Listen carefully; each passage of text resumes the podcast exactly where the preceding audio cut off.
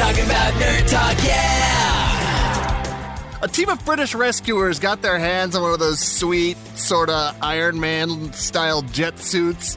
You know, the ones where you hold the engines in your hands and then fly around like a limp doll? They're trialing it for mountain rescues. The idea is that. Hold up, what's the highest mountain in the UK? Anyway, the idea is that a trip what would normally take rescuers an hour and a half could be cut down to just over three minutes with old rocket fists. Whoa.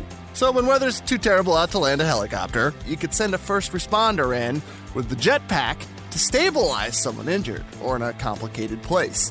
They wouldn't be able to carry anyone off, but just to have, you know, a first responder present. Plus, you could start a warming fire real quick with the jetpack engines. Nerd talk, nerd talk, talking about nerd talk, yeah! Walmart is in the process of rolling out drone to home delivery service. Not to us yet. I, I know, I'm sorry. It's a big step in machines doing the heavy lifting, though. As if my street wasn't loud enough with jackasses, this adds a new mosquito like layer to the noise print, but also convenience. Deliveries rolled out first in Arkansas, and you have to live within a couple miles of the store to qualify. Arizona, Florida, Utah, Texas, and Virginia are next. Some of those are some pretty gun friendly states. Like porch pirates can move aside, they're going to have a new type of delivery threat. I look forward to trying it out when we can, though. That's cool.